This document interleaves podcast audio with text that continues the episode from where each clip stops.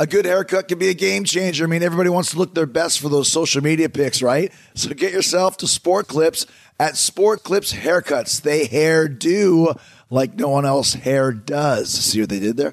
Not only is it the home of champion haircuts, but they've also made relaxing and unwinding the name of the game. Level up your haircut with the MVP haircut experience. It's a spa day for your follicles. Check this out. You get a seven pressure point massaging shampoo along with a perfectly steamed hot towel all while sports plays on the TV. Does it get any better than that? No. You can want it all and have it all at Sport Clips. It's a game changer. This episode is brought to you by Progressive, where drivers who save by switching save nearly $750 on average. Plus, auto customers qualify for an average of seven discounts. Quote now at progressive.com to see if you could save. Progressive Casualty Insurance Company and affiliates, national average 12 month savings of $744 by new customers surveyed who saved with Progressive between June 2022 and May 2023. Potential savings will vary, discounts not available in all states and situations. Talk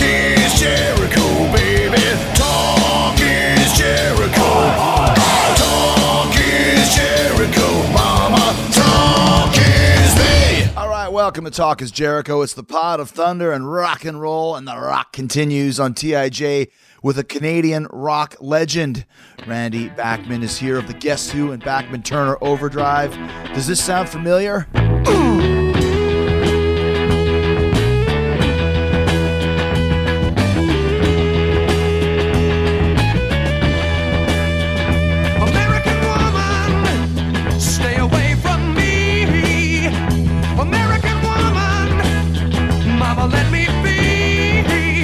Yeah, that's American Woman. The Guess Who's number one song featuring Randy Bachman on guitar. He wrote that riff. Randy's going to tell us the crazy story behind how he came up with that classic riff and why he left the Guess Who just as that song and album hit number one.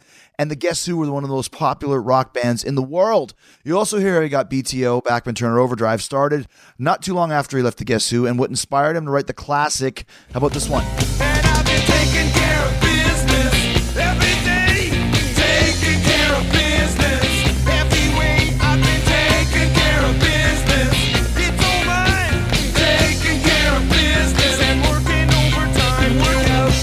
Everyone knows that one. Taking care of business. He's also going to tell us about the pizza delivery guy who ended up playing piano on that song. True story. Plus, the other BTO classic, You Ain't Seen Nothing Yet, was never actually supposed to make an album or be heard by anybody except Randy's younger brother.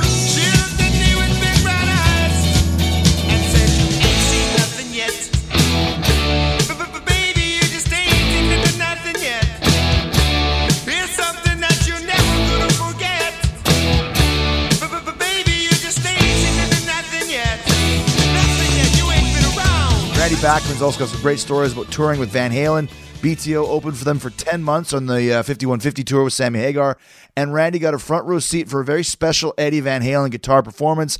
Randy's played in Ringo Starr's All Star Band and shares a story about the time everyone went to the movies on a day off from the tour.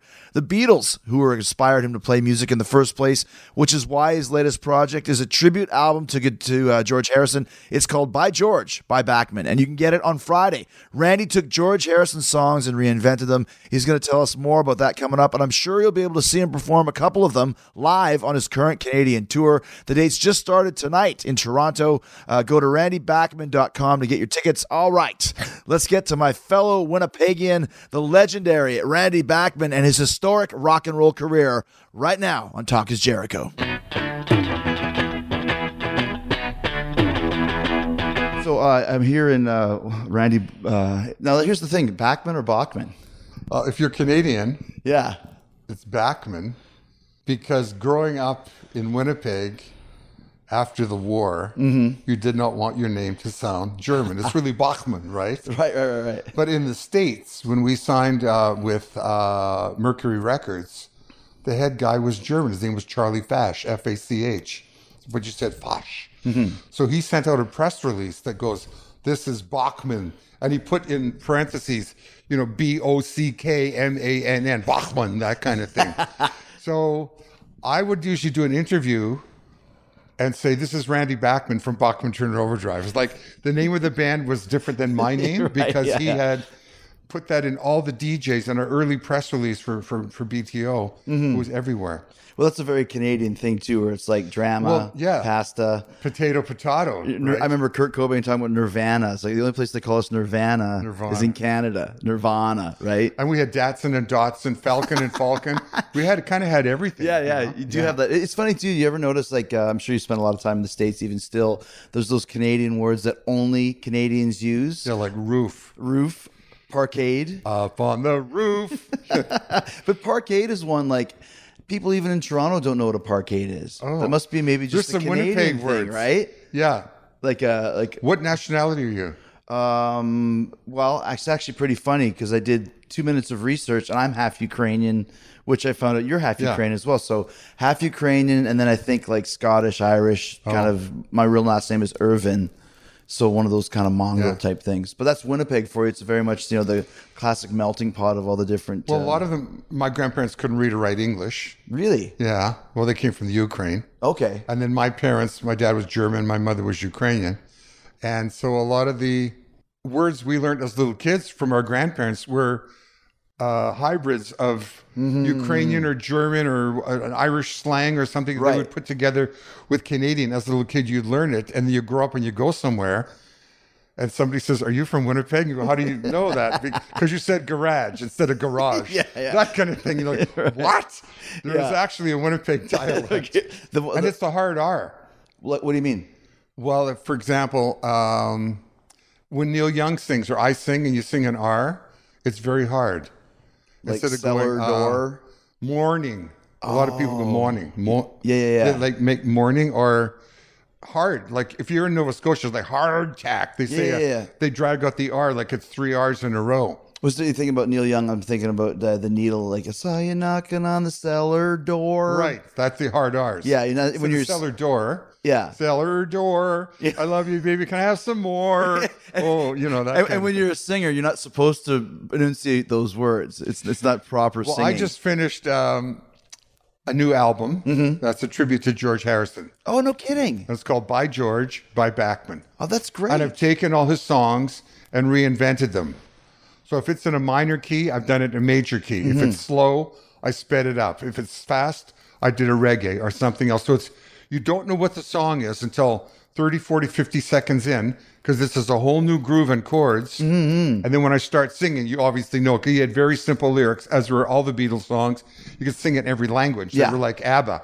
Every Right. country in the world could sing an ABBA song or a Beatles song. There, I love you, yeah, yeah, yeah, and I want to hold your hand. It was like real simple Yeah. C spot run it was of. the hook, not the lyric. Right. Yeah. so in doing that, one of the songs had a slight British accent. So you've gone away this morning. So you'll be back again tonight. Because I like you too much, and I, like, you. Right. So that's one of our big songs. But in there, uh, you tried to start to me, but you didn't have the nerve to walk up and it's all I deserve. and my manager said, that's British. I said, well, we're out, we're copying British guys. Do you want deserve? And you want the hard R like Winnipeg so everybody knows this is Winnipeg? Or do you want like deserve, like like deserve, the, the British thing? Is that how you did it then? Deserve? Yeah, we did it very British. Yeah. I said, look, we're, it's a tribute to George. And in every song, because I couldn't do every song, we only did like nine or 10 songs. In the middle of a song that's cruising along, we take one of his solos that he did in a Lennon McCartney song, and it appears in the middle of the song. Hmm. And it's like, wow, that's the solo from And I Love Her, or that's the solo from My Sweet Lord. Nice. Which we didn't do because that was a lawsuit Yeah, of course, yeah. But we took that doo, doo, doo, doo, doo, and it's over a shuffle of Don't Bother Me, which is one of his first songs. So it's a whole mix up of all George stuff. I just got the mixes an hour ago. What made you decide to do that? I think the the Beatles changed everybody's life, especially guys in a band. Mm-hmm. Because in the in the old days, you had an Elvis and a backup band, a Gene Vincent and a backup band, a guy and a band. Yeah, Buddy Holly, Suddenly- Bill Col- yeah. Every drummer could sing a Ringo song. Couldn't sing. He sang flat. Who cares? Let the drummer sing boys and with a little help from my friends and stuff. And the kids didn't care. Mm-hmm. Suddenly it came in, you did, didn't matter that you hit everything perfectly. Elvis had a great voice. He never sang flat or sharp in his life, right? Same with Paul or John. But when Ringo or George sang, it was a little bit Neil Youngish. Like, this is a moment in time, right? Yeah, yeah, yeah. We're not going to correct this moment. So I was always dedicated to I was being lead guitar the George songs, and he had like one an album. So I would like comb my hair forward, and the quiet me would become the quiet George. and so I've done all his songs, his songs over the years, and saw him transform into um, kind of bubblegummy songs into real spiritual songs. Like John Lennon got real political with, you know, uh, Peace a Chance, anti-war yeah. songs and give peace a chance and stuff. And I thought, well, these guys really put their career on the line by doing statements of love, peace, brotherhood, uh, fighting war, fighting, fighting the politicians, and Neil Young with the let's keep the world green and let's keep the planet livable because we're killing ourselves. Everything is. I just saw on TV one out of two Canadians in the next year is going to have cancer. Really? Yeah, one out of two die. One out of two. yeah, every second Canadian. Wow. Well, every North American Yeah. Really? because the water, the air, the soil is all polluted. When I was going to move here, I lived in Liberty Village, downtown Toronto. I got in a bike and rode down. You can ride all the way down the, the water, all the way to Halifax, uh, Hamilton. And I'm riding along, and it's August, and I go, "What is that smell? It smells like a cesspool." And the guy I'm riding with says, "Oh, that's Lake Ontario." I go, You're kidding. It smells that bad. Well, I don't want to live on the water. If I'm going to live in Oakville, I want to live away from the water. Because of the smell. Yeah, yeah, yeah. It smells so bad. Right, right, right, And right. here we got the greatest fresh water supply in the world in the Great Lakes here. And if you just drive a little bit north on 401 and get to Hamilton and Burlington, all the factories there that are dumping into this lake. And now they're thinking of putting nuclear storage stuff there in the um, nuclear plant on there. Hmm. They don't know where to store this stuff. I mean, nuclear is terrible when it's all done. Well, yeah, you don't know what to do with the sure, waste or the leftover stuff. It's not biodegradable. Right. Yeah.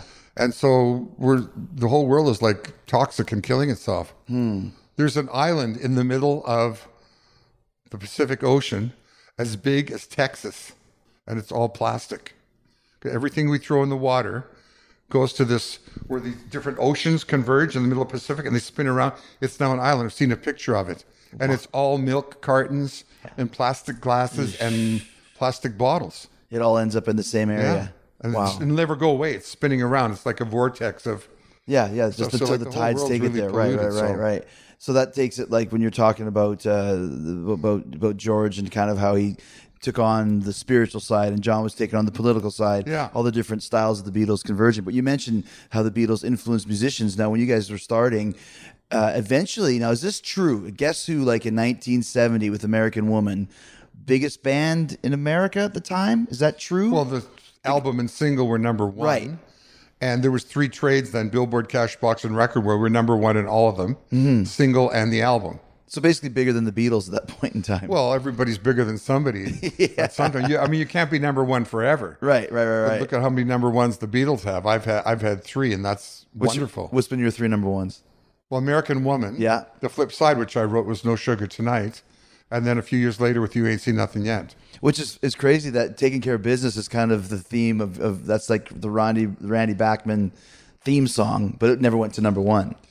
No, it was it was not in the peak of our popularity, Mm-hmm. but it's the ultimate party song that every guy in every band in every country has Yeah. said. When we start our gig and the people aren't dancing, we play that song and everybody gets up and dance. It's just it's a silly, fun rock and roll party song that everyone's relaxed to, and they could do the bird or the swim or the fish or whatever they want, or the twist or whatever.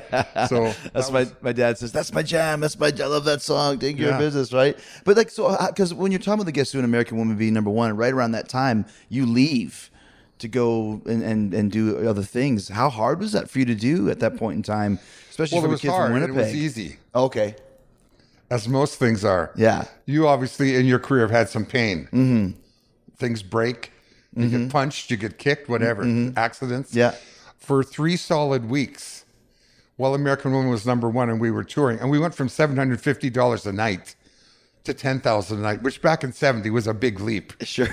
I had a gallbladder attack every night, and I didn't know what it was. because you'd finish the gig. You don't eat before a gig. It's like you're going to mm-hmm, wrestle. You you got to have an empty stomach. Yeah. You're going to be vomiting all over Yeah, the place. right? have those horrible So you burps. eat after the gig, right? And it'd be a greasy cheeseburger or whatever. There was no McDonald's back then or a standard of grease. You know what I mean? So you were at the mercy or playing food roulette with whatever restaurant or truck stop you ate in. And so every single night we'd go out and eat, and about two or three in the morning, this churning would start right here, like somebody had put a knife in in the V of my chest, and we just slowly turning it, and I would end up throwing up blood and diarrhea, blood, and in this incredible pain. And I would call our road manager, who was also from Winnipeg, went to Sisler High, uh, Jim Martin, and um, I said, I got to go to the hospital, man. He'd come in and he'd see the blood. I mean, the toilet, um, sitting on the toilet and vomiting in the bathtub and on the toilet and blood coming out. And the pain was so unbelievable. It was like a big white light shining on me. It was like, I, I could, I can't describe the pain. And so they would, he would take me into the emergency in Philadelphia or Pittsburgh, wherever we were. And um, they said, "Oh, this guy's coming down for some drug, and just like stay with him all night." He's like, "This guy doesn't do any drugs. This guy doesn't do any. This guy's in pain." They say, "Well, we'll give him a painkiller now, and in the morning he needs to drink this stuff, and we'll X-ray his insides." And our road manager would say, "Well, we're driving to play 300 miles away tomorrow night. It's like you being on the road, right on a tour." Uh, so you know what that's like, Right. Uh, So you can't get medical attention. Finally, one guy, after about six or seven or eight days in a row of this. And the only way I could stop the pain was to turn a chair upside down and put the leg of the chair there and lean on it to put pressure in my gallbladder. Didn't know what it was, hmm. but I felt this pain there. And if you have a pain, you tend to go and push it. And then when you release it, blood goes there because a lot of it's circulation. And so he said, Look, you got to go back home to Winnipeg to the doctor who birthed you into the world, who cares about you, and have some x rays done. So I went back to Winnipeg, found out I had a gallbladder, stones, a whole lot of stones. And um, I had one more gig I wanted to play with the Guess Who. So they put you on a special diet when you have gall, because gallbladder comes from eating fat or sugar. And I take it that wasn't that well known in 1970. No, yeah. you release bile that comes out Yeah. and dissolves the sugar or the fat. And if you eat sugar and fat together, like a greasy cheeseburger and an A and W root beer, you're getting a double double barrel shot Yeah, in your yeah. gallbladder. So I go home and they say, okay, here's what you can eat: soda crackers with a bit of salt, sugarless Jello, and skim milk. Blah. That's it for like two weeks. We're scheduling your operation. And I said, okay, I'll stay on this. And um, I had a gig I wanted to play, which was the Fillmore East. The With classic. the Guess Who, the classic place, hippie dumb city there. That's in New York City, right at the time. Exactly. And our whole life we had dreamt of being cool enough, being a Winnipeg kind of pop band to actually go and play the Fillmore, which was for real hip country Joe, Moby Grape, Allman you know, Brothers. Allman Brothers, Cream kind of thing. And here we were with our pop classics. In fact, that night we didn't play these eyes. We thought it was too pop. At about two in the morning, after encore, after encore, after encore, Burton said, "We have nothing left to play," and a guy yells out. Play these eyes, and we look at each other. So we play it, and everybody grabs their girlfriend, and it's their high school dance song. You know, that was my last gig with the Guess Who was the film. I flew in specifically to play that in between our sets there because we did two sets on the airplane. They didn't have any soda crackers or sugarless jello. I ate some of the food. Got to there, played one set, went into the bathroom with the Fillmore on my knees, threw up blood mm. in between sets, got really high because when you throw up from that pain, you get adrenaline in your body. I went on stage for the last set. I played like Eric Clapton Hendrix, and everybody was like wowing. And I'm playing a 59 Les Paul and really rocking out. And that was very big coming down after that. Got on a plane, flew home, waited for the for the medical thing to happen. But why did you have to leave the Guess Who? Well, they had hit number one. They were into the culture at the time, which I could say now is a drug culture. I wasn't. You you were a teetotaler, right? You didn't do anything. I didn't drink, smoke. I don't. I've never drank coffee in my life. I just, Really? Yeah, I just don't. Yeah. do that. Yeah. I don't like the taste of alcohol. I never smoked. I'm allergic to smoke. You if could be anybody the- smokes, I'm out of the room. You could be the cleanest rock star of all time. There's a couple. I think Ted Nugent's one, and Frank Zappa, amazingly enough. Was, No kidding. Yeah. Really? I didn't know that about Frank. Yeah, Ted for sure. So we though. find each other. Yeah. and um, that was kind of it. So uh, they Maybe went Gene on. With, I went too, back right? to them and said, "Look, guys, I need an operation. I'm scheduled for two or three months away because when you're ele- not emergency, you're elective surgery. So uh, this happened in May and June. I'm, my surgery's supposed to be in August. So I say, I think you guys should go on without me. They go, great. We want to go on without you because every night it was me knocking on the door saying, "Hey, you guys, it's three o'clock in the morning. We got to get up at seven and drive. I know they're going to be hungover. I'm the delegated driver and the delegated Yeah, yeah, waking yeah. everyone up. I'm the narc, right? I'm Yeah. the father knocking on the door saying you kids shouldn't be doing that. So they were kind, they kind of had enough of me, and I kind of had enough of kind of babysitting Mm-hmm. their animal house tactics. You know what I mean? Right, right, right, So- right. Yeah, that was just the way it was. And I had been with the band at that point nine years. it was time to, It was to, time to leave. move on. Let's talk Like about when that. you're in any band, Yeah, the destiny is you're going to break up. Mm-hmm. When you get married, your destiny is you're going to get divorced. yeah, Do you know what I mean? There's a certain we evolve about every six to ten years. You know, the, when a kid starts school, that's an evolution. When he's 12 or 13, there's an evolution. I mean, your body changes, your mind changes. When you're in late teens, you go through another change. Your your brains develop, your personality develops. And if you are in love with someone at 18, you nec- might not necessarily be in love with them when you're 33 or 34. Or if you are, guess what? She's not in love with you. You've changed. You're a different guy or different person. And so when you accept that as a fact, like every band is bound to break up. I mean, I was so broken up when the Beatles broke up. Yeah, you know what yeah. I mean? And um, you realize life goes on. People die. Bands. And when Glenn Frey died, it was like I didn't hardly knew the guy, but it was like Mm-hmm. on my radio show, I'd be playing a tribute to the Eagles, and his voice and the way he phrased songs was so touched me so much. I cry when I hear his songs. Mm-hmm. It's like a shame that so many of us guys. I have a T-shirt I was going to wear today that's Elvis's last prescription. Oh wow! George, whatever the guy's name, Nick Papadopoulos or something. No kidding. And when you look at how many doctors have killed Elvis, Michael Jackson, Whitney, mm. Prince mm-hmm. from prescribing these opiates and all this kind of stuff that when you're on the road and you can't get on stage, you get off stage and you're aching from head to toe because you got bad knees or a bad back or a bad shoulder. You mm. take one of these painkillers and, and life becomes blurringly wonderful. Yeah. And then you take more and more and more. I've never taken those. When I've had operations or repaired rotator cuffs and things like that, I'm on that in the hospital. The minute I go home, I just get off it. I, I can't stand you're what it does with to it, my system. Especially since you don't get messed up at all. Right. So that probably is not a good Yeah. feeling for you. All right, there are some seriously talented luchadors in AEW, and not all of them speak English, which can make putting together matches a little challenging sometimes. That's why I signed up for Rosetta Stone. I'm learning Spanish, amigos, amigas. See, already learning. Haha, Rosetta Stone is the most trusted language learning program. You don't even have to learn Spanish though, because Rosetta Stone has 25 languages, including French, German, Korean, Arabic, and Polish, and Japanese. That's what I'm going to do next. I spent a lot of time in Japan, and I still work with a lot of Japanese wrestlers at AEW, like Takeshita. So having a better handle on the language will definitely show in the ring. Communication is key, and learning Spanish on Rosetta Stone has been so fun and easy. They've got this true accent feature that gives you feedback on how well you're pronouncing words, sort of like having a personal trainer for your accent. I'm using the app, but you can also do the lessons on desktop or laptop. I also like that I can download the lessons and do them offline, which is perfect for a plane. I can sit there on a flight and work on my Espanol. So don't put off learning that language. There's no better time than right now to get started. For a very limited time, Talk is Jericho listeners can get Rosetta Stone's lifetime membership for 50% off. Visit rosettastone.com slash Jericho. That's 50% off unlimited access to 25 language courses for the rest of your life. Redeem your 50% off at rosettastone.com slash Jericho today. That's rosettastone.com slash Jericho. Do it today.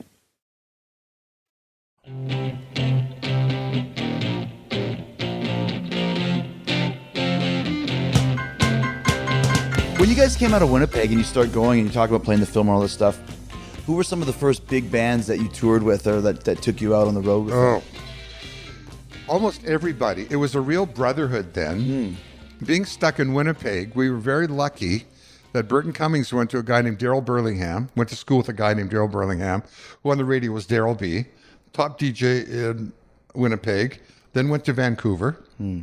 working at the top station there, and both C-Fun and CKLG, you're at one and then the other one steals you away. But he would call and say, I got a gig for you guys and you're going to open for Strawberry Alarm Clock. You're going to open for Jefferson Airplane. Then he calls and says, We got a fabulous gig. You're opening for Frank Zappa and the Mothers of Invention. It's four dates. It's uh, Vancouver, Seattle, Portland, and San Francisco. And by the way, the opening act is somebody Frank's discovered called Alice Cooper. so we're playing with all these guys. yeah, we yeah. played the Seattle Pop Festival in the summer of 69. And if you Google that, it was three days of peace, love, and sunshine, and nobody filmed it. Hmm. Whereas Woodstock, which was a disaster, which they filmed because there was not enough toilets, it was raining, everybody was ankle deep in mud, there was a traffic jam, that got filmed and then immortalized as the ultimate rock festival. It was the ultimate disaster. the musicians went there, and in spite of bad uh, conditions, played and rocked their hearts and souls, out, which is what we usually do no matter what we're doing in the rain or the wind or the sun or whatever. Seattle Pop Festival was much better, had the old and the new. So I'm there playing. We played all three days in the Guess Who. Zeppelin was back. It was like their first tour. They were on the show 10 years after. Uh, Sly and the Family Stone, and then the Chuck Berry, Jerry Lee Lewis. It's a beautiful day. Jefferson Airplane, the Byrds, the Flying Burrito Brothers. Ike and Tina Turner it just goes on and on and on. It's three days of just glorious stuff. So we played with them all, and I kind of know them all from that time. And I, I still get to go and see them. I'm still touring on the road. Um, I send emails to Jimmy Page and Robert Plant once in a while and saying, because I just got a ticket from the Seattle Pop Fest. Do you want it? Because what they loved is I gave them the poster. They wanted to show their kids that they played on the same show as Bo Diddley and Chuck Berry and Jerry Lee Lewis. Oh, wow. And then about 10 years ago, Gretsch was opening a museum in Savannah, Georgia, which is where Fred Gretsch is from. Guitar, And guitar Bo Diddley was playing there. Mm-hmm. He was supposed to play then. It was said he wasn't going to come. He had bad diabetes. He had his foot cut amputated. And the bugger, the poor bugger, showed up in a wheelchair with his foot bandaged and played. But I took him and gave him the poster.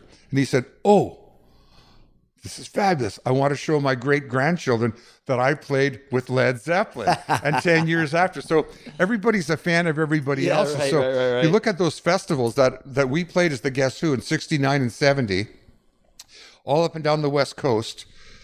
Everybody was on them. They were absolutely amazing. Mm-hmm. And they were like from noon till midnight or two or three in the morning. And they went all night long. They were like three solid days and everybody there was it was like the new peace, love, happiness, make love, not war kind of thing. It was like Monterey.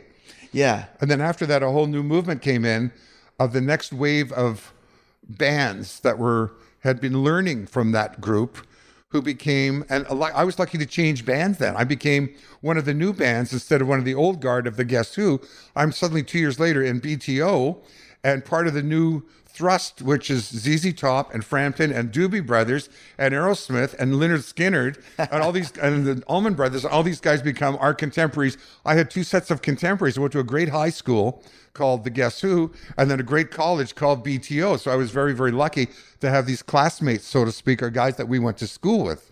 And it's, it's so uh, rare for a guy to have a lightning strike twice and be in a huge band like the Guess Who and then do it again with BTO. Was it hard to get BTO up, up and running? Yes, Neil Young helped me a great deal because uh, I was back in Winnipeg in 1970, no band, pretty much shafted on my royalties, leaving the Guess Who, not able to take care of it, didn't have a real, Winnipeg doesn't have any show business lawyers back in the 60s. you know what I mean? They had criminal lawyers. That's right. Drunk tank lawyers. Exactly. Get you out of jail, get you a drunk driving gone. Yeah. Um, so it was a very down time, and I meet Neil Young in Winnipeg, and we're hanging out. And uh, we'd always go to the um, Hudson Bay. Top floor was the paddle wheel, and we'd go there every Saturday. And all we could afford was gravy and chips. We couldn't afford anything else. But we'd sit and talk. And um, I say, That's another one big word. Chips. Life is Those are French over. fries. life is over. I hit number one. There's nowhere to go when you hit number one except two to 2000 to 10. You go nowhere to go but down. yeah, yeah. And he said, You know what? So that's a closed door. I just had a door closed called Buffalo Springfield. I did a solo album that went nowhere. So do a solo album doesn't go anywhere, but it keeps you busy thinking. But remember, when a door closes, there's a hallway. And at the end of the hallway is another door that opens. The length of that hallway depends on you. If you say this door is closed, you run like hell towards the next door. You're going to open that up, and there's going to be, if you moan and complain and walk in the shadows down this long, the hallway's as long as you want it to be. You can moan and cry for two or three years. Maybe something will happen. If you just run down, open the damn door, and jump into the next room, something will happen. So I did that. he got me a deal with uh, Reprise Records, Mo Ostin and Don Schmitzerle. I went down there. I didn't want to do second rate Guess Who. Very hard to compete with the Guess Who with a number one record. And right after that, they came up with Share the Land with Burton Cummings' great voice. There's no way I could compete. Mm-hmm. So I did something totally different and went to my real love of country rock, Buffalo Springfield, Poco, bands like that, Firefall, doing like rock and roll guitars, kind of country melodies and things like that. And the band was called Brave Belt those albums went nowhere. But one thing I found after leaving the Guess Who, nobody would work with me. Why? I was blackballed in Rolling Stone and the press by Burton Cummings, the Guess Who, their press agent at the time. Uh, Because you had the audacity to leave the band, sort of thing, or well, um, I was thrown out of the band. Gotcha. I was too straight, and I could never make it in the music business being straight. Gotcha. Mm-hmm. And all kind of stuff was said. If you look at Rolling Stone, 1970, I think August, the big article was in there. Google it, guys. Where uh, it was said somebody wouldn't piss on me, wouldn't cross the street to piss on me if I was on fire. Oh yeah. I won't tell you who said that, but you can guess it. It's in Rolling Stone. So with that hanging over me and nobody to work with me in town, because they would then in turn be blackballed, I went to my brothers. I'm the oldest of four boys, so I had three brothers. So one of them became our manager, one became the drummer, one became the other guitar player. I went to my old buddy Fred Turner, who was in the D Drifters Five, who played weddings and polka and things in Winnipeg at the time. But before there was a band called the D the uh, the Rockin' Devils or the Insane Devils or something like that. And I knew he had a big voice, like Eric Burdon and the Animals. He could sing House of the Rising Sun, and he could really bellow and yell and scream like like John Fogerty, you know, like Creedence Clearwater. So um, I'm in L.A the LA earthquake happens. This is like 1970. Uh, Niels has introduced me, and I go into the office to um, Mo Ostin, who ran Reprise Records, and I've got an, three guys on an album, and he and he said, "Do you have a fourth guy?" And I say, "Yes." His name's Fred Turner, and he's got a great voice, and here's his voice because he knew I had I was in a band with my brothers, and um, he says, "Great, I need his name on the contract." I go back to my hotel room. I call my brother Gary and I say, "Find Fred Turner." I just put his name on a contract. I haven't talked to Fred in years. so when you get in a bluff, when a situation like that, I always, I always bluff. Like when in doubt, bluff. Yeah, yeah. And then move your ass and make that bluff something real. So I tell Gary, I got to get a hold of Fred. He calls Fred's wife. Fred's in Regina playing with the D Drifters at the Palomino Inn, some country western bar. So I called Fred and said, Fred, do you want to be in a band? I can give you five grand. Uh, he said, Well, can I do original songs? Yes, And I've got some songs for you to sing. Um, let me call Kathy. Calls his wife, calls me back. I'm in. The next day, I, I deliver the signed contract. The LA earthquake happens. I fly back to Winnipeg. I never want to go to LA again. that was kind of the beginning of Brave Belt. Yeah. We did two albums for then, Brave Belt 3. And as Fred got more into the band, I, I wrote more for his voice, and we got more like Creedence Clearwater. We got mm. more as a tougher rock band. He would say, "Let's leave the pop music, let's leave the country stuff behind. It ain't, it's not working." Okay, there was Poco, there was Buffalo Springfield. We got to do something else. Mm-hmm. So we we started playing gigs as Bachman and Turner mm-hmm. because Brave Belt was gone. We got dropped by Warner Brothers. I had invested a lot of money in Brave Belt, my own money, and Brave Belt 3 was given back to me. I shopped it for a year and a half to 26 labels that all refused. And that guy, Charlie Fach at Mercury Records in Chicago, called me up and said, Is the whole album like this? And I, at that, in those days, you sent out two seven and a half inch reels. And I could hear "Give Me Your Money, Please." It was side reel one, song one. So I could tell he just put it in. He's going, "This is great." I just had a big hit with Rod Stewart, Maggie May, and I've got I, I need another rock band because everybody's left Mercury Records, and I'm hiring Quincy Jones to be our our head of A and R and stuff. Do you want to be on this label? How much you got into the band? I said, Charlie, I've got 95 grand into the band. I've been paying them a salary and paying the studio costs and everything. He said, "Well, I can't give you that per album, but uh, what if I give you a three album or five album deal at fifty an album?" I said, "Great, then I can recoup something back." And so he did that deal, and Brave Belt became Bachman Turner. And so we weren't confused because we were for about three months with Seals and Crofts and Brewer and Shipley, who were like two folk guys with a mandolin singing One Toke Over the Line, Sweet Jesus, or Diamond Girl. Yeah. We would get booked in coffee houses and we would show up and play this rock and roll Fred Turner going "Rah, rah," with the Harley Davidson voice and we'd be blowing cups of coffee off the table in these coffee houses. And one night outside of Detroit, Windsor, we saw a magazine called Overdrive, a trucker's magazine. I open up the centerfold, and instead of a naked chick, it's the inside of a guy's truck. you know, leopard skin on the Yeah, yeah, dots yeah, on the ceiling, and a stereo, and a little TV, and a book. These guys read books when they're driving. Sure. They got a little page turner. So I said to Fred, "This is a great name for an album." He said, "It's a great name for the band. Hmm. It's our music." So I wrote a letter to the magazine editor and said, "Can we call our band Overdrive? I know you've got your magazine." He said, "Sure, it'd be great promo for the magazine." So we became Bachman Turner Overdrive. Hmm. The next day, and, and I, I, I- if one thing you learn when you write songs or get ideas, you got to write them down, or you'll forget them the next day. Like the great dream you had last week, you can't even remember it. Right. And if somebody says, uh, so I wake up in the middle of the night and write down dreams and ideas. So I had to write down Bachman Turner Overdrive. So I'm at the cash register. There's the magazine, and there's this thing of napkins. You know, they're in the tall thing. So I pull one out, and I ask the guy for a pen. I write Bachman, and under it I write Turner, and under it I write Overdrive because the napkin is upright and not long ways. Yeah, yeah. And so when I called Charlie the next morning, he said, I got the name for the band, Bachman Turner Overdrive. He goes, great name, but it's too damn long. And staring me in the face is BTO. And I got, well, how about BTO? And he says, great, that's amazing, that's great. And I said, and Fred said, uh, he knows where there's an overdrive gear, like from a Ferrari. So if we do an overdrive gear, put a BTO in the middle and a leaf to show we're Canadian, we've got a logo. And he says, great, great. To have a long name and a short name, like Crosby, Stills, and Nash then became CSNN. Chicago used to be Chicago Transit Authority, CTA. BS&T, he said, if you got a logo with initials and a long name, you've got a worldwide trademark. So suddenly we became Bachman Turner Overdrive. BTO. Yeah. So everything happened by happenstance or circumstance mm-hmm. or some sort of galactic angelic force guiding me. Uh, we recorded one of our last songs in Vancouver at Mushroom Studios. And right next to Mushroom Studios is an old garage where guys would go to get their oil changed.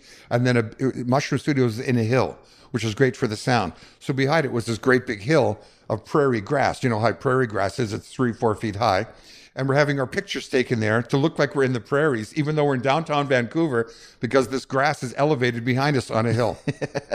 so the photographer says, photographer says to me, "Move over, uh, back up a little bit. I want to get you in the frame. The sun has changed. There's a cloud, and we're trying to get sunshine pictures, which are the best, the best lighting."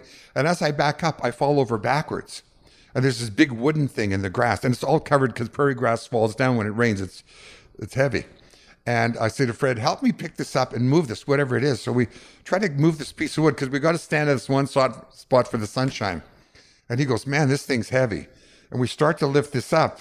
And we lift this thing up, and it's an eight foot wooden gear buried in the, the grass. And so the photographer says, That's great. Stand inside of it, hold it up. So we hold it up. That's the back of BTO 1, this real gear. And Fred goes, Oh my God, this is just like the Ferrari overdrive gear I, I wanted to have on the cover. But here we are with the real wooden gear that's eight feet across that was used as a template for sawmills in Chilliwack to make the gears for the uh, for cutting the logs, right? So this is like a template they would pour maybe plaster around, then pour in the metal. Yeah, yeah, right, thing, right. A, It's the mold a the casting model. mold. Yeah. Yeah. So all this stuff happened, like weird things happened. Mm-hmm. And then the story of taking care of business, which was written in 67 as white collar worker, me copying paperback writer, which was a copy of Johnny B. Goode, the day in the life of a guy. Mm-hmm. And I wrote a story about the day in the life of a guy. and It was called White Collar Worker. But my middle was White Collar Worker, just like paperback writer. So every band passed on that. So out of desperation one night, after we've cut BTO one, and people think you're really, really rich because it's on the charts, um, we're playing North Vancouver, driving over the bridge. Daryl B's on the radio. Hi, this is Daryl B on CFUN Radio, and we're taking care of business. And I go, oh, what a title for a song. So I write it down on a nap- McDonald's napkin this time. Napkins have saved my life. So I write it on a napkin. And we get to the gig that night. It was a Saturday night. We had been playing Monday, Tuesday, Wednesday, Thursday, Friday, Saturday, five 50 minute sets a night. And then Sunday, we would go and play in the Breakers, Kaniski's place, and make an extra 400 bucks. So you know, know that place in the Breakers in Point Roberts, Washington? Okay, yeah, yeah, You yeah, cross the the border from Vancouver and you're in the States. Yeah. Drinking age was 19 and, and Vancouver's 21. So everybody went to Point Roberts on a Sunday afternoon and the band would play from 4 to 8 and 8 to 4 and everyone would rock out. It was like beach blanket bingo kind of thing. So on stage that night, Fred Turner says he can't sing anymore. He's blown his voice. And I had to sing. So I took these lyrics from White Collar Worker that everyone liked. They get up in the morning from the alarm clocks. One was describing an actual guy, an engineer in New York, who mm. always wore a white collar to work. And when I got to the hook, I didn't do white collar worker. I just sang what Daryl B had said, taking care of business, taking care of business. And the crowd went nuts. And there was this electricity on stage, like in Kitchener Waterloo when I broke a string and walked on stage, tuned up my guitar and played the riff to American Woman. It's like, what's that riff? And everybody looks at me and I go, oh my God, I don't want to forget this. Play the riff over and over and over and over and keep playing it over and over and over and you get the riff. And so that same kind of electricity happened on stage. And then suddenly the song Taking Care of Business comes to be on stage in a jam session. And the band doesn't know what we're even playing because I turn around and say, I'm playing me." three chords, follow me. And I sing my old lyrics and I add in this new hook, which is Taking Care of Business. And it becomes a, an actual party anthem. How was it for you singing? Because you mentioned before, like you were just the George guy once in a while. Well, if you notice in that song, it's not a real vocalist song. It's not like These Eyes. These Eyes is like mm-hmm. Roy Orbison. It's like mm. three octaves. I mean, Burton sings beautifully in that. And he was 18 or 19 when he sang it. It's just a party song. Anybody, that's the thing about anyone can sing Louie Louie. Anyone can sing Taking Care of Business. All Yeah. you gotta do is, they get up in the morning it's like any, it's a yob, you know, it's like the soccer song of all time, yeah, right? Yeah, yeah.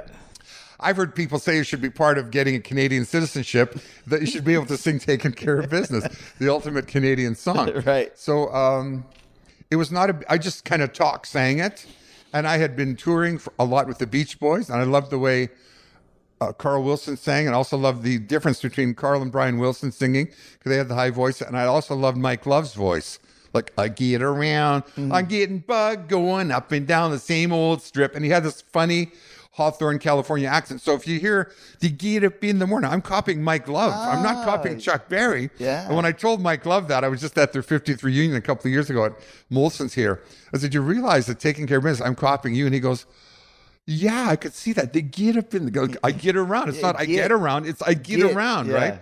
And so I said, so it's a mixture of you and Chuck Berry and other guys who kind of talk sing. Mm-hmm, Brian Wilson really sang, and so did Carl Wilson, like God Only Knows and Caroline No and all that stuff.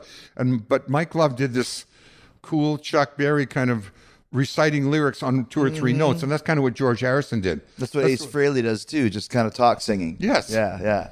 When when you did, uh, it's funny. Did you know Adam Carolla? Yeah. Uh, so he loves BTO and Guess Who, and every time I go on the show, I just did it uh, about two weeks ago, and we're talking about. I said I'm going to go interview Randy Bachman in a few weeks. He's like, Oh my gosh, ask him a question about uh, about um, uh, you ain't seen nothing yet about kind of the stutter singing. He says that you did it because you were bugging your brother who had a stutter. Correct. Is that true? Yes. Oh, okay. Tell the story. So we're doing the third album. Mm-hmm. We've already had a hit with Let It Ride. Taking Care of Business is So that Let It Ride is Turner singing, right? That's Yes, his voice. that's Gotcha. his. And then the next one is me, which is good, like two lead vocalists. Mm-hmm. So the next one is Taking Care of Business. And it's on they're both on the charts. And when Charlie gave me a three album deal, he soon changed it to five deal because in 18 months we had three albums on the charts. Not Fragile was number one, BTO2 was 18, and the first one, which was actually Brave Belt 3, was still 48. So we had three albums in the top 50 and a song at number one and another song at in the 20s. We had we were like Guess proliferated perif- all over the charts at that time. Prolific. So when I was producing the band, because we didn't have a producer, we'd always have a work song. Like you always have a workout before the real game, right? And whether you're in Mm-hmm. yeah. wrestling or football, you're benching, pressing, and you're getting your muscles up, warmed yeah. up and stretching and everything. And so I'd always have a work song, and I'd be crawling around in the studio, moving the bass drum mic, getting the drum sound with the engineer and a bass sound, and we'd play through a song, and that song would be thrown away, hmm. like a work song. Mm-hmm. Then we would start the album, which I basically had already done on paper. I knew the intro, I knew the lyrics. We didn't even have, I didn't even have a tape recorder and couldn't afford one. So everything was done on paper with a, with a stopwatch. The song would be before the solos at 320, another solo at this time. and so we would do our songs live off the floor and then just sing over them, sing them better. Because it's always, when you write a song, you obviously know the first verse the best because it's your once upon a time there was a little boy called Randy, what little girl named Goldilocks kind of thing. So you sing your first verse all three times just to get the song done. Then if the song works, you kind of go and rewrite a third verse and you finish the story. So then you sing another vocal track. So I took this song and I said, I'm going to tease my brother because I was the oldest of uh, four boys, and we teased each other like mad with practical jokes, you know, shorting the bed and all that kind of stuff.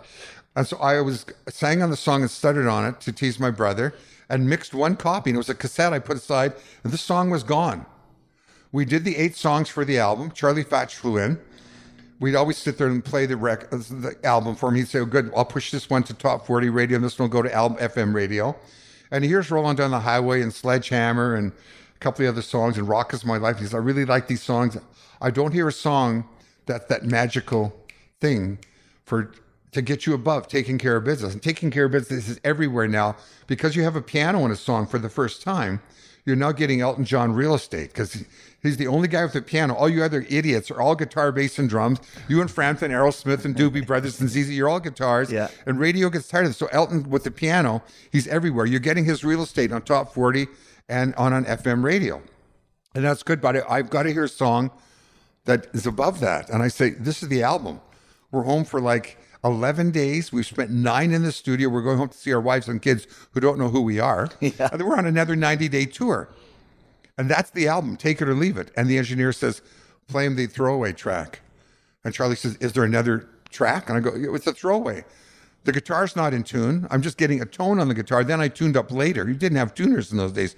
Tuned to a piano, right, or harmonica. Mm-hmm.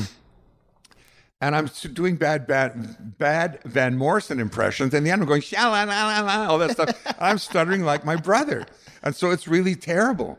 And so we put the song on, and he jumps out of his chair and he goes, That is amazing. That song is effing amazing. I go, You got to be kidding. He said, No, li- believe me, I discovered Hey Baby for Bruce Channel. I discovered Maggie May for Rod Stewart. It was a throwaway song for them. It became a career song for them. You'll be singing this song every day of your life for the rest of your life, every mm. show, and taking care of business. These are career songs. Put it on the album. I go, You got to be kidding. He said, "Don't touch a thing." I thought I got to fix it. I got to re-sing it. I sang it once and was like blithering around like an idiot.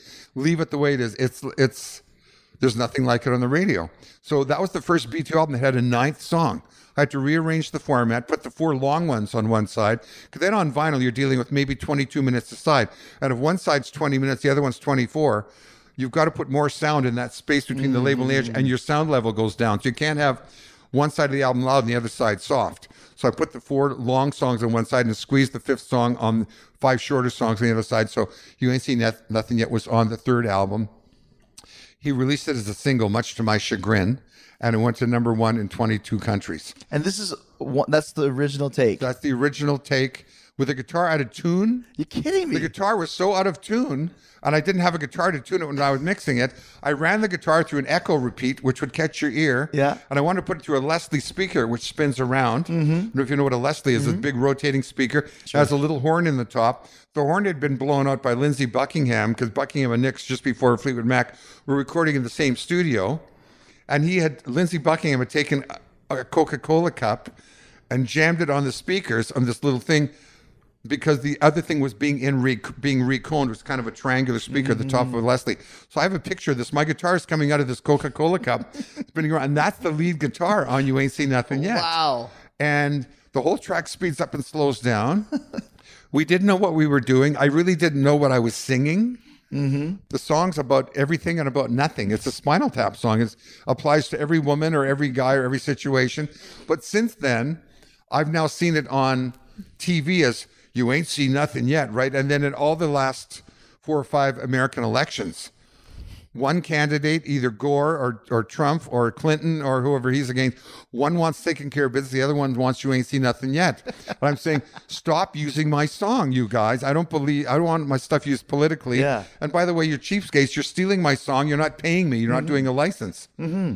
Right? And they, They just use it? We're not using your song. I say, are you kidding? Here's a download of you walking into speaking to somebody at a a veterans club or something, and you're playing "Taking Care of Business" as your marching in song, or "You Ain't Seen Nothing Yet." Hmm. Cease and desist, or pay me, because I write songs Mm-hmm. Sure. to earn money to be Well, yeah, paid, yeah, yeah, right? Not to give them away.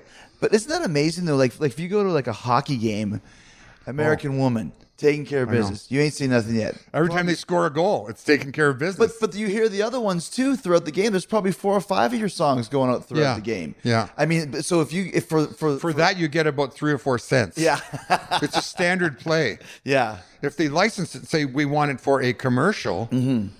great. You're syncing it to a picture for a commercial, then you're talking 10, 20, 30, 100, a yeah sure sure, couple sure. hundred grand. Right. It's like a movie. What about when uh, Lenny Kravitz did American Woman? Did you finally get control That was wonderful because it was in the movie. Yeah.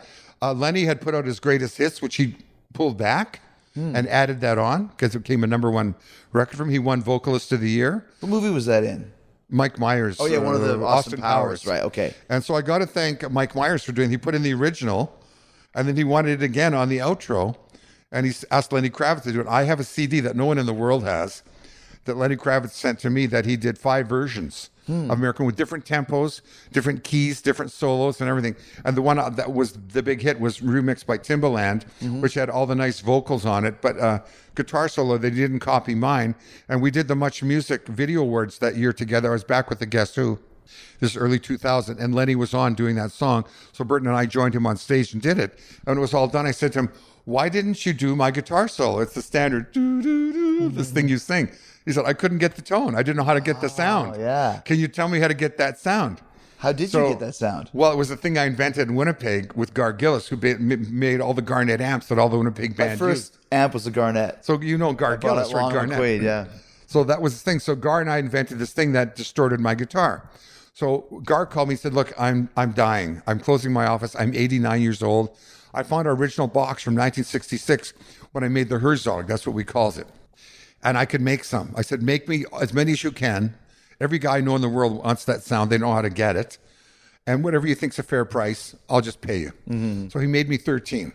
I gave one to Bob Rock, one to Neil Young, one to Lenny Kravitz, uh, a couple to Gordy from Big Sugar, who uses two of them, one for rhythm, one for lead. And a couple of Nashville guys use them because it gets to sound like nothing else. Right. On the on the guitar. It makes your guitar sound like a cello. Mm-hmm. I grew up playing I grew up playing violin and viola, and I love the sound of a cello, the mellowness of it rather than the sharpness of a guitar. And so that kind of became my sound. So those are the only the only ones that you have, are the only ones in the world, basically, that you're saying. I've got a couple here, and I've the- sent a couple to these guys. but the 13 that exist is like that's well, they're the last ones Gar made, but they were Okay. made throughout.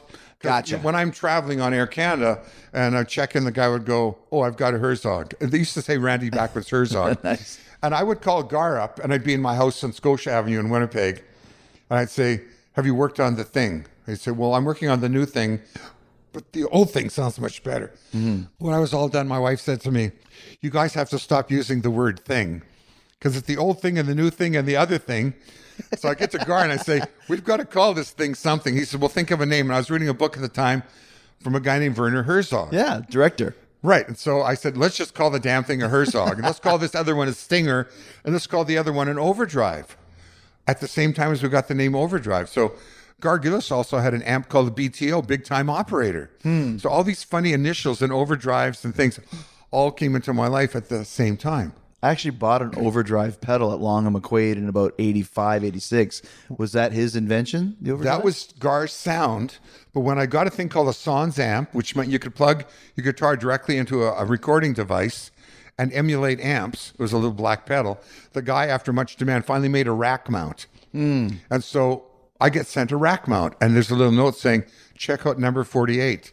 When I check out 48, it's Amwo, American Woman. And I click to it, I plug in my guitar, and it sounds like my sound, which is a 59 Les Paul with a Bigsby vibrato into a Garnet Herzog, into a Garnet amp, into an RCA ribbon mic with an RCA compressor to a 3M tape machine. the final end is what's in the song. in this Yeah. SansAmp. okay. I meet the guy named Andrew in New York City. And I say, Can you take that out of the SansAmp and just make me a pedal called the American Woman pedal? He said, Sure. Hmm. Get me permission. So I called Bert and said, Can I use this as a pedal? And he said, Sure, it's your sound. So Andrew put it into a pedal. However, they didn't make a new casing for the pedal. They jammed it. The thing that gets the American Woman sound is two tubes and a preamp into a preamp. So you can put one against the other, and then it gets amplified by your amp. Whatever sound you get, sustain you get by tweaking these, you then amplify it becomes your sound. Mm-hmm. This he put it into a, a standard existing foot pedal size. Let's say it's this size, rather than one that's that bigger, that much bigger, giving it some room. so when I would stomp on it, the pedal to turn it on, the top of it would touch the circuit board and it would short out. Oh, okay. So in the middle of a solo on stage, I go and stomp on this thing to get this, and I'd get dead silence. so I have many pictures of my roadie standing there trying to pull the top of the pedal up by the sw- till, by the switch until my solo is over. Mm-hmm, So that was like a fault in the thing, and they never did redo that. So I might remake that pedal with somebody else. So when you're talking about BTO in the '70s, and you mentioned a lot of different names, who were some of the bands that you toured with? Because you're straight and, and you don't drink and you don't do anything. Everyone seems like they're pretty crazy in the '70s. Was there some bands that were just off the rocker We couldn't get any work in Canada, which is pretty typical. because blackballed or because yeah, and Canada just Canada's- doesn't really care. it's weird, isn't it? Yeah. You, you- Canadians are never very when you're proud of when, other you, when Canadians. you're Oscar or your Grammy or your number one, Yeah. come back to Canada and play gigs and we all love you. Yeah, right. Meanwhile, radio won't play you. Yeah. right. So we be uh, we got adopted ba- pretty much by a guy in Nashville, whose name was Scott. Forget his last name. He had a big radio station in Nashville, mm-hmm. And another one in St. Louis called KSHE, which was a pig, pig with sunglasses on, and um, both St. Louis and Nashville really liked the first BTO album. And they called us up and said, We are having like our own afternoon pop festival at noon in a drive in. You're driving in your car. So it's sunny day. Kids come in in convertibles. They sit on the hood. They have a picnic. They get beer. They get hot dogs like a drive in. And when it's dark, we play rock and roll movies like The Girl Can't Help It or Hard Day's Night or something like that. Would you come and play this? And there's no pay. Well, what'll we get? Well, we'll play uh, one of your songs off your album every hour for two bloody weeks. Okay, we'll come. Yeah. We show up there. Every song we play from BTO1, everyone's screaming and dancing. They know every song. yeah. And so that would like that really broke us out. But at the, on the same show was ZZ Top, Peter Frampton, Doobie Brothers, Wet Willie, who were a spinoff of the Allman Brothers, Allman Brothers, Charlie Daniels, who then was a real Southern rock guy before he picked up the fiddle and did Devil and Georgia, Georgia, and all yeah. that kind of thing. He was like a real two drummers, two Les Paul Mm. rocking, screaming, bluesy guy. I mean, he was like a big rocking guy. And um, all these guys became we all became really good friends. And hank williams jr was he was the real rebel country guy. And so we did a lot of tours with these guys. We were known as a southern band. Mm-hmm. we uh our the big gigs we and it didn't matter who headlined or who closed the show we were all buddies. We're all comrades. Like it doesn't matter who headlines. Mm-hmm. Right. we'd be pulling into a town and the radio guy would say well zz top's getting the most uh, airplay on la grange so let's let them close the show and you guys open. Great, we'll open and we'll get a head start because we're driving tomorrow to New Orleans or, or you know what I mean, or Mm-hmm. wherever. Yeah, some other city, three or four hundred miles away. And so we went on and on like that for years with ZZ Top and Frampton and the Doobie Brothers. Played Mardi Gras every year, three or four years in a row for Don Fox at the warehouse. And that was a great place that held, held maybe 1,400 people. You play there two nights in a row, you got 24, 2,800 people. And uh, KC Radio was there and all the other radio stations, WNOE in New Orleans, really supported us. So we basically broke down south. And when we finally hit number one, album and single, then we got an invite to tour Canada.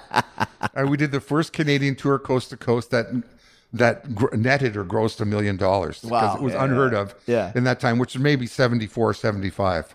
Did you ever tour with uh, Kiss, ACDC, or Van Halen? We, I opened for Van Halen for 10 months. Really? After Sammy joined, he was a buddy of mine. He called me and he said, because Van Halen used to have real crappy opening acts. 'cause They Always. wanted to sell merch. Always. To this day, even. When Sammy when Sammy joined, he said, "Look, do me a favor.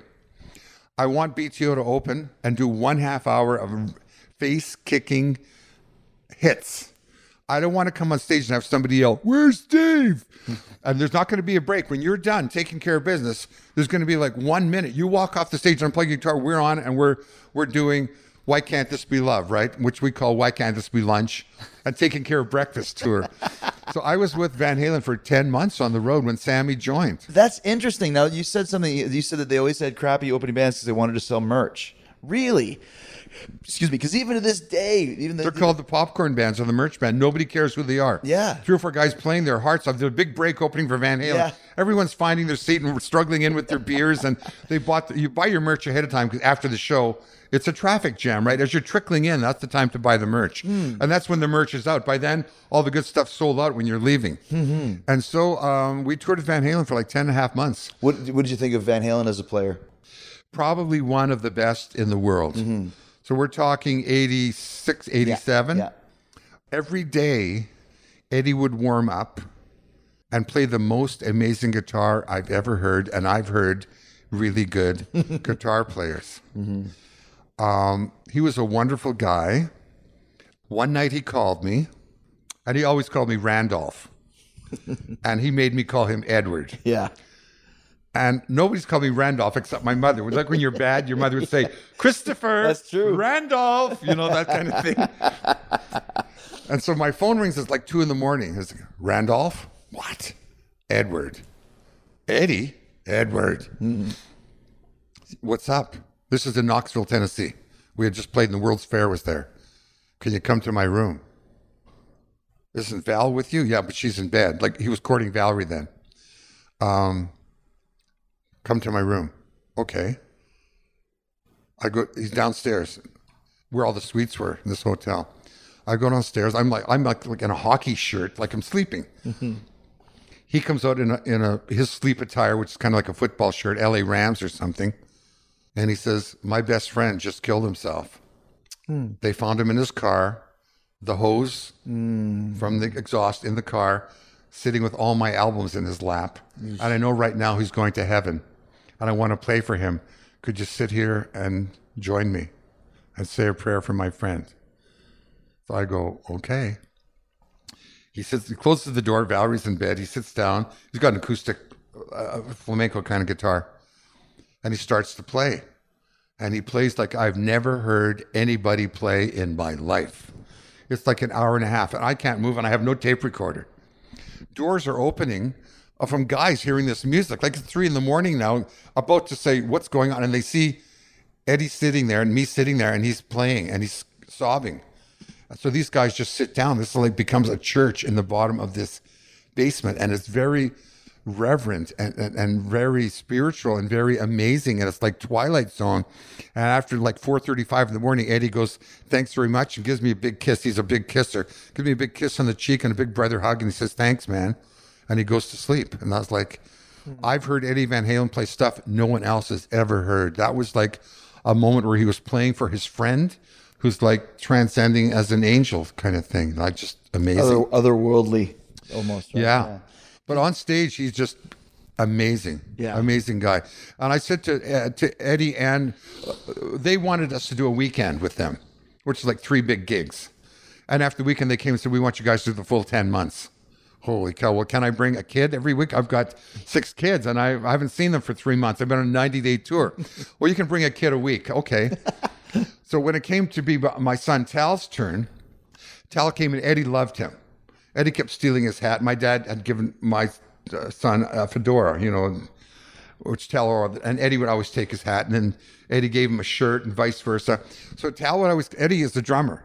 He plays drums yeah, on all Van Halen stuff. Right. So when we would be jamming, Eddie would come on stage and play drums with us, and then he would hand the drumsticks to my son Tal, who's a drummer who also plays guitar. And um, when it's time for Tal to leave, like he and Eddie were really tight for about two weeks, and um, it's time for Tal to leave, and he comes on stage and he says, and Eddie would always take his hat and hide it, and Tal would go to get it and he'd throw it to his roadie to Zeke, and back and mm. forth, throwing the hat around. So when it's time for Tal to leave, he comes on stage. And he says to Ed, Eddie, I gotta leave, and I want to give you something. And he gives Eddie the hat, which was my father's hat. My father had passed away. Wow. So this was Grandpa's hat to my son. Gives him the hat. Eddie puts on the hat and he says, "Okay." Zeke, who's his tech, go get me number two. And Zeke says, "You're you're kidding. Go get me number two. He goes and gets Eddie's number two guitar, red, white, and black guitar, and gives it to my son Tal and signs it to Tal with love. Wow. Uncle Eddie. With the stripes on it and Yes. stuff. Oh, wow. Tal has number two, That's which are custom made for Eddie because people don't realize this. Eddie has about five or six guitars. that all look the same. Mm-hmm. They're all in a different tuning. So when he does his tap-ons and hammers, it's always on a dotted fret. Oh. So it's tuned to a G or a D. He only's got to go to the same position because you're wondering, how can this guy be doing hammer offs and pull offs in the key of A flat? Right, right, He's right. got a capo on it's been tuned. So he would spin around in the dark and just switch the guitars. Wonderful trick, right? It's like a magician's trick. You got a, a twin or duplicate. When you vanish, the twin jumps out in the in the balcony going, Here I am. And everybody looks there, and then you, you run off stage, Yeah, right? yeah, It's, the, it's the bait and trap thing. So um, my son had the guitar for many years. I had to sell it because he got into uh, uh, you know bad financial Mm-hmm. situation with divorce and stuff. But uh, there's a guy who collects these Eddie Van Halen. They're all penciled and numbered. Eddie had five or six made way, way back in the early '80s. Yeah, yeah, you have to. Yeah. But he's really a wonderful guy. It was a really fun time touring with them. And what is funny is him and Alex are like me and my brothers. yeah. They would be pissed off at each other. When they would get off stage, you would actually have a fight and have each other in headlocks, punching each other in the head, and have the road manager go, encore. They would stop fighting, go on stage, play the last song, come back and, and resume the fight. It was like really funny. Do you played in Ringo Starr's band. Uh, Yeah, for, for about a year. That's how was that? Because that's the All Star thing where every guy gets to play his own tunes. Yes. But how was it playing with Ringo? Well, it was really weird. Uh, PBS then was just getting starting having these fundraising things where they would play old rock and roll movies. The girl can't help it, rock around the clock.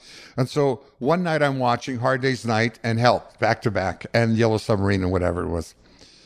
And the next morning my phone rings and the voice says, Oh, this is Ringo. I want you to join my band. And I go, Sure, great. And I hang up. the classic, right?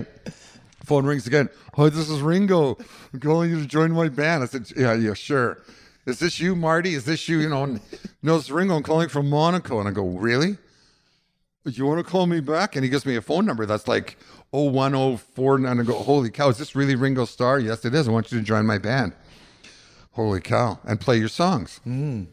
So after a couple of video conferences that had just started then with David Fishof, who was promoting the tour, I joined the band. I was told on the front end by everybody who had previously done it that when it was over, it would be the greatest experience of my life, and I would have done it for nothing.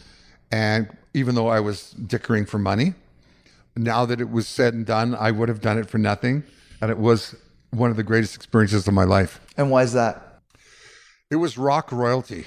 John Entwistle on bass, Mark Farner from Grand Funk, Billy Preston, the fifth Beatle, of course. Ringo, his son Zach, who's now drumming with the Who, Yeah. uh, Felix Cavaliere from the Rascals, and me doing my songs, uh, and me getting to play grooving on a Sunday afternoon with Felix, and you know what I mean, and and good loving, and playing Boris the Spider with with Entwistle and stuff, and and all these guys' songs, and and doing uh, Get Back with Billy Preston.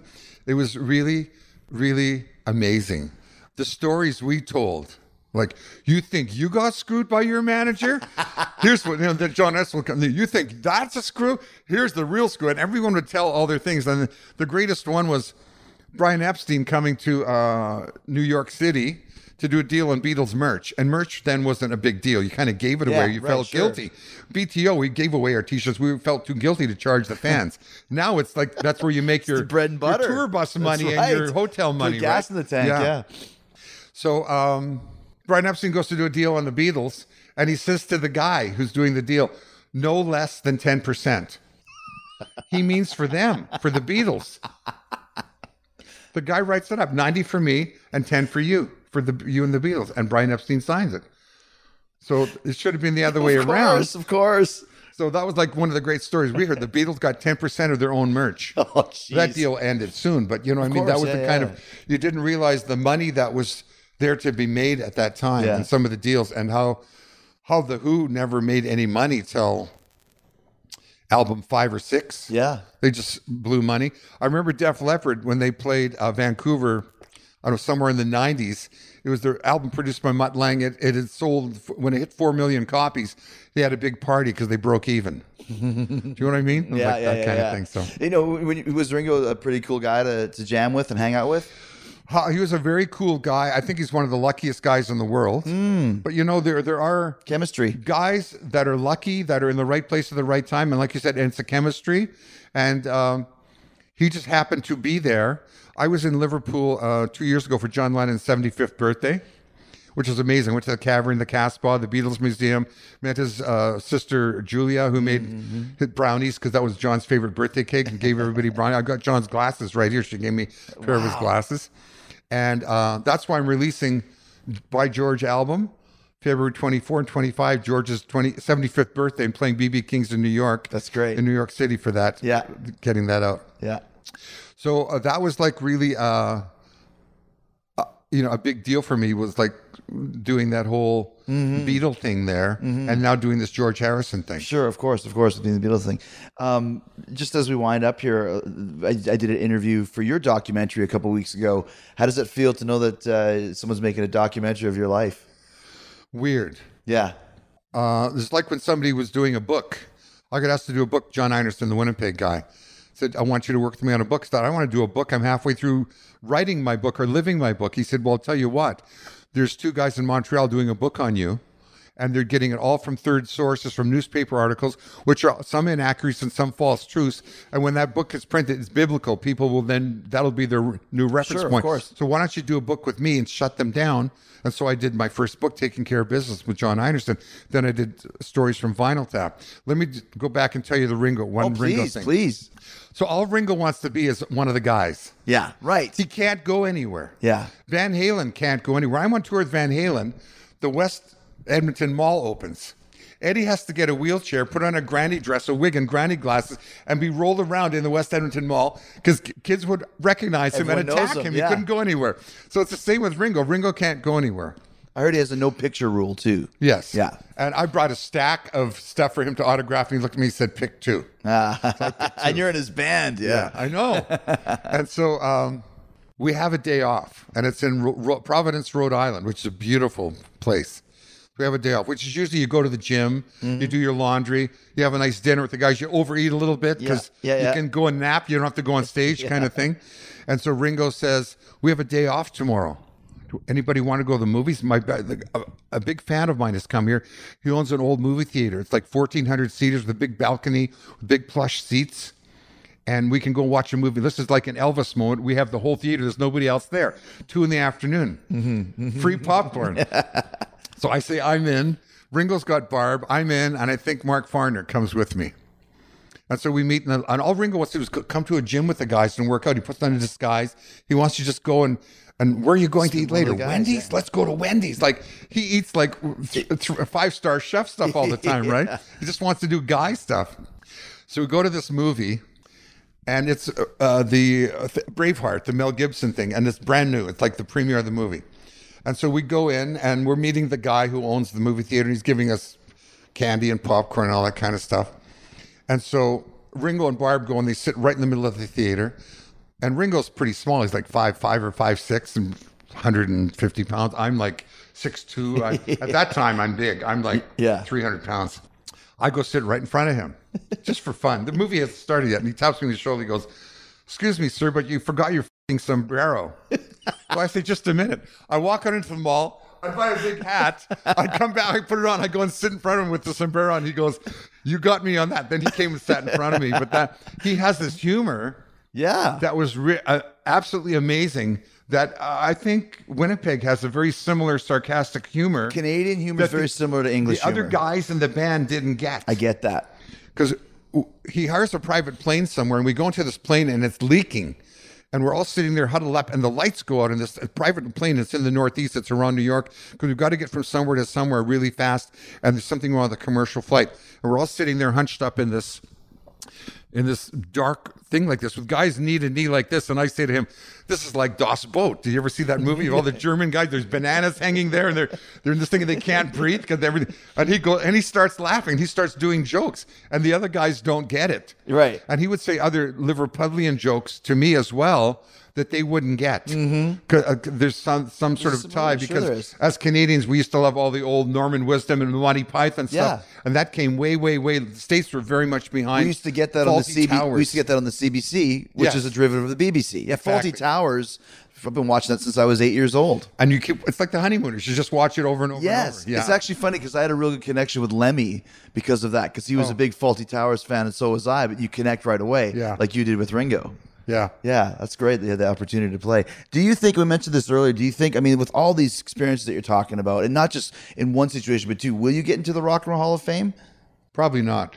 But why? Why do you say that? I, I can't. I can't. Well, it hasn't happened yet. Yeah. Uh, I've met all the criterias with both bands. Mm-hmm, I've sold 50 million records. I started in 1962. Right. Shake All Over was top 20 in Billboard in 64. Yeah. I've had number one hits. Um, Plenty of them. Other bands are in the Rock and Roll Hall of Fame. Other people who are friends of mine who I don't think have ever rocked or ever rolled.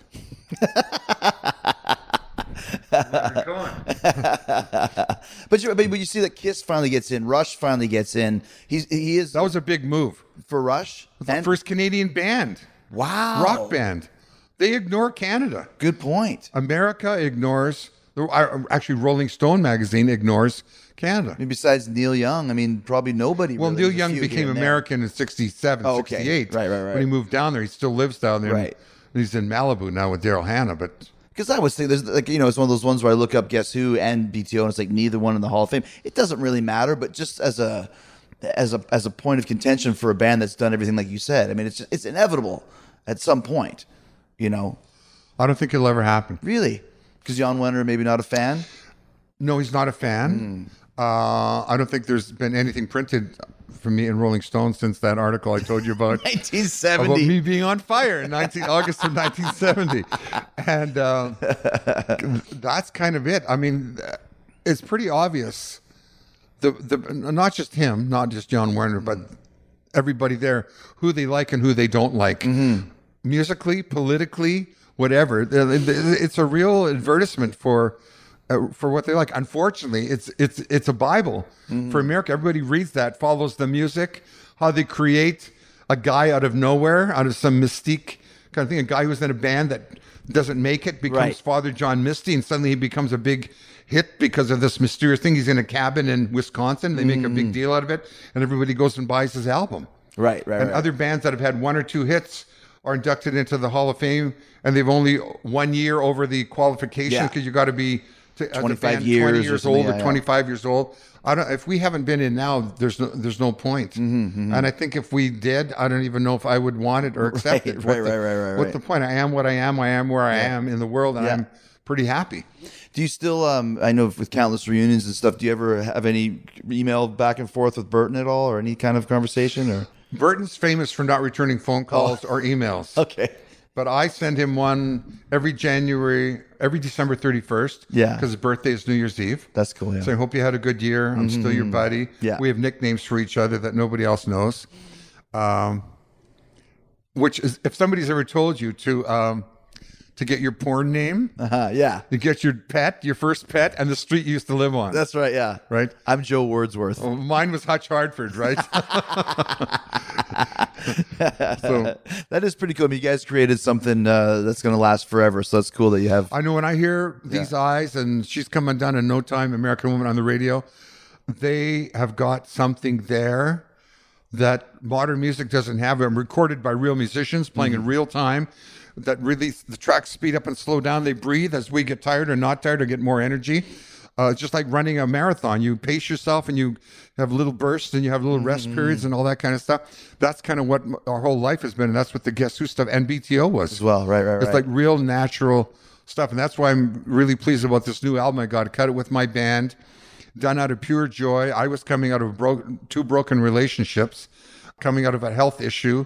My guitar player had a health issue. My bass player's fiance had a health issue.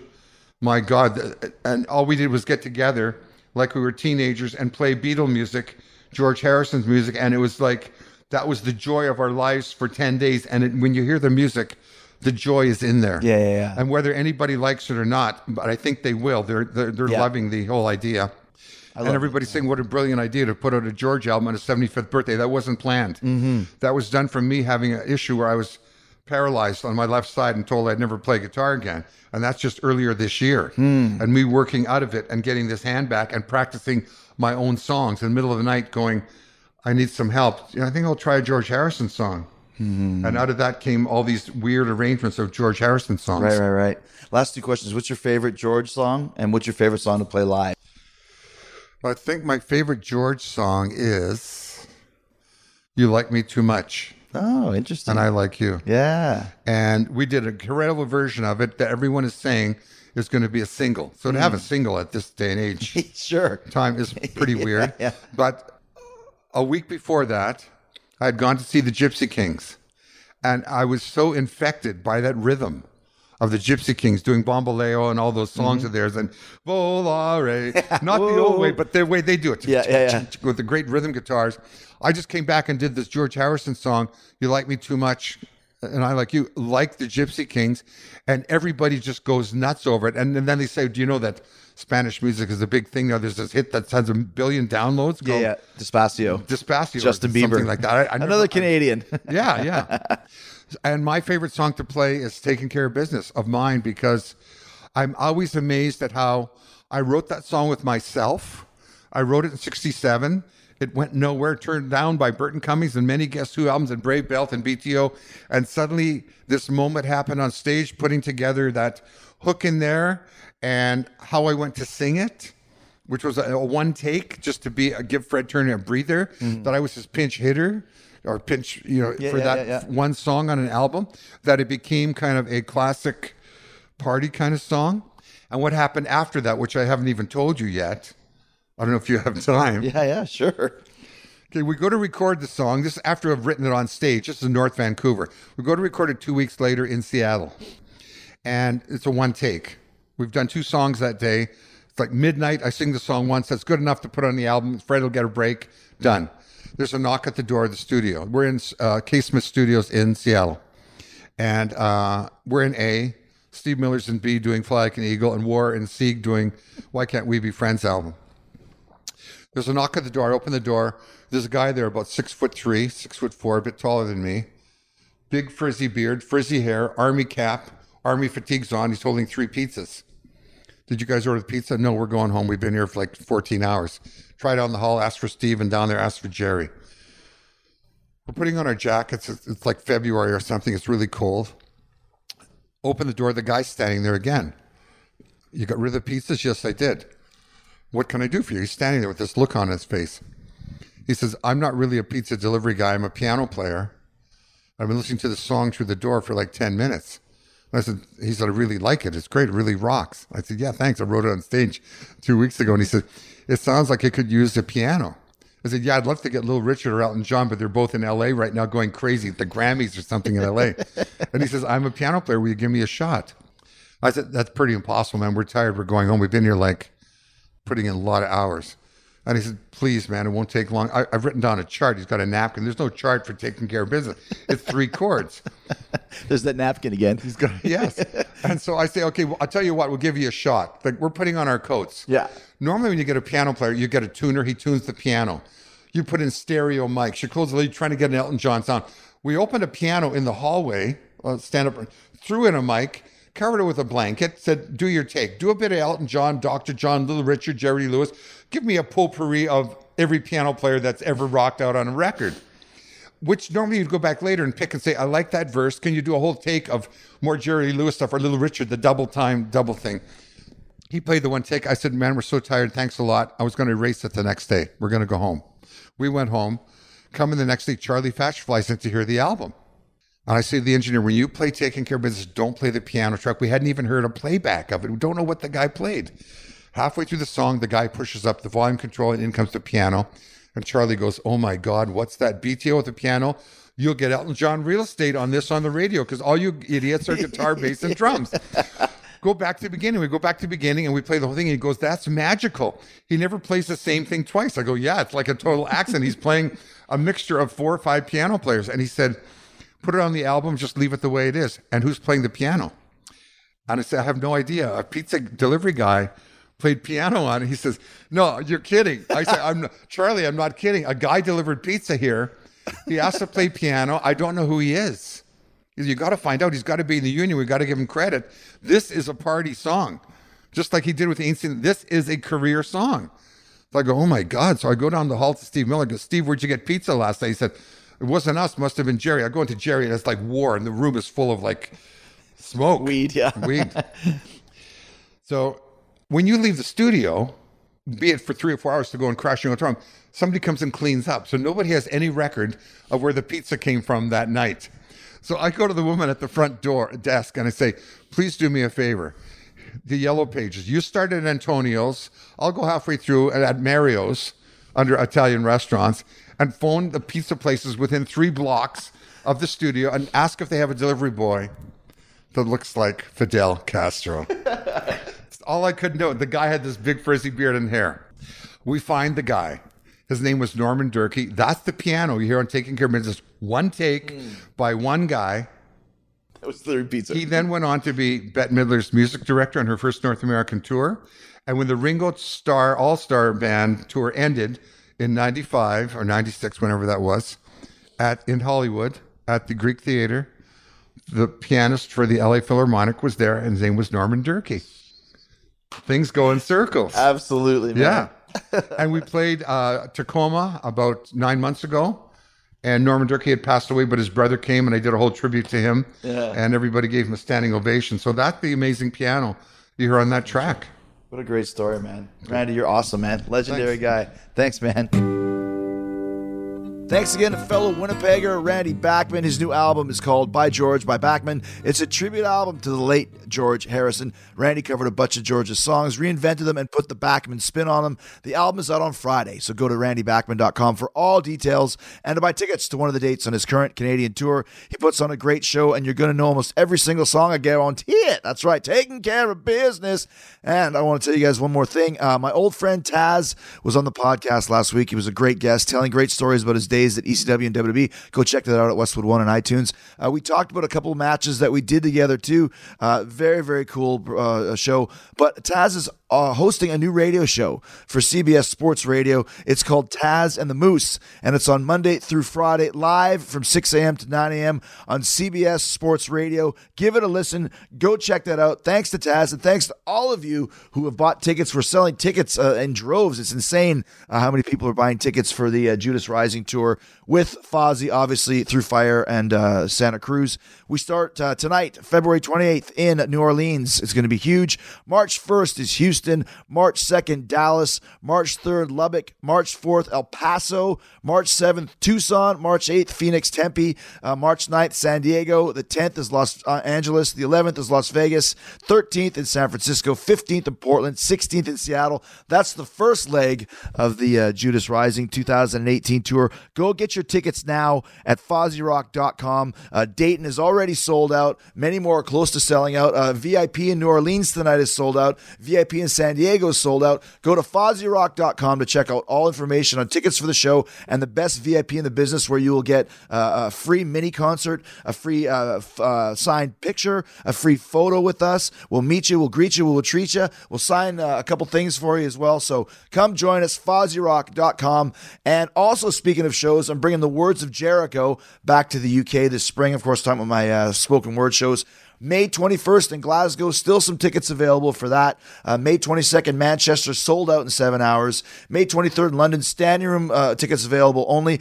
Get them at insidetheropes.co.uk. It's a great night uh, of entertainment. I will be doing the Words of Jericho on the Chris Jericho Rock and Wrestling Rager at Sea as well. Uh, go to Chris Jericho Cruise to find out all information. We leave from Miami to the Bahamas on October 27th, and for as low as 150 bucks, you can reserve your cabin at chrisjerichocruise.com. And once you book your cab, remember everything is all inclusive: concerts, comedy shows, live podcasts, meet and greets, autograph signings, uh, the Sea of Honor tournament. It's all included. The food is included.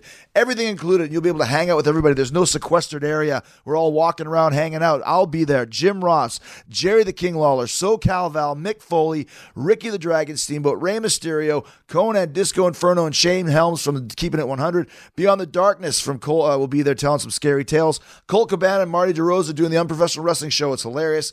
Don Callis and Paul Lazenby doing Killing the Town.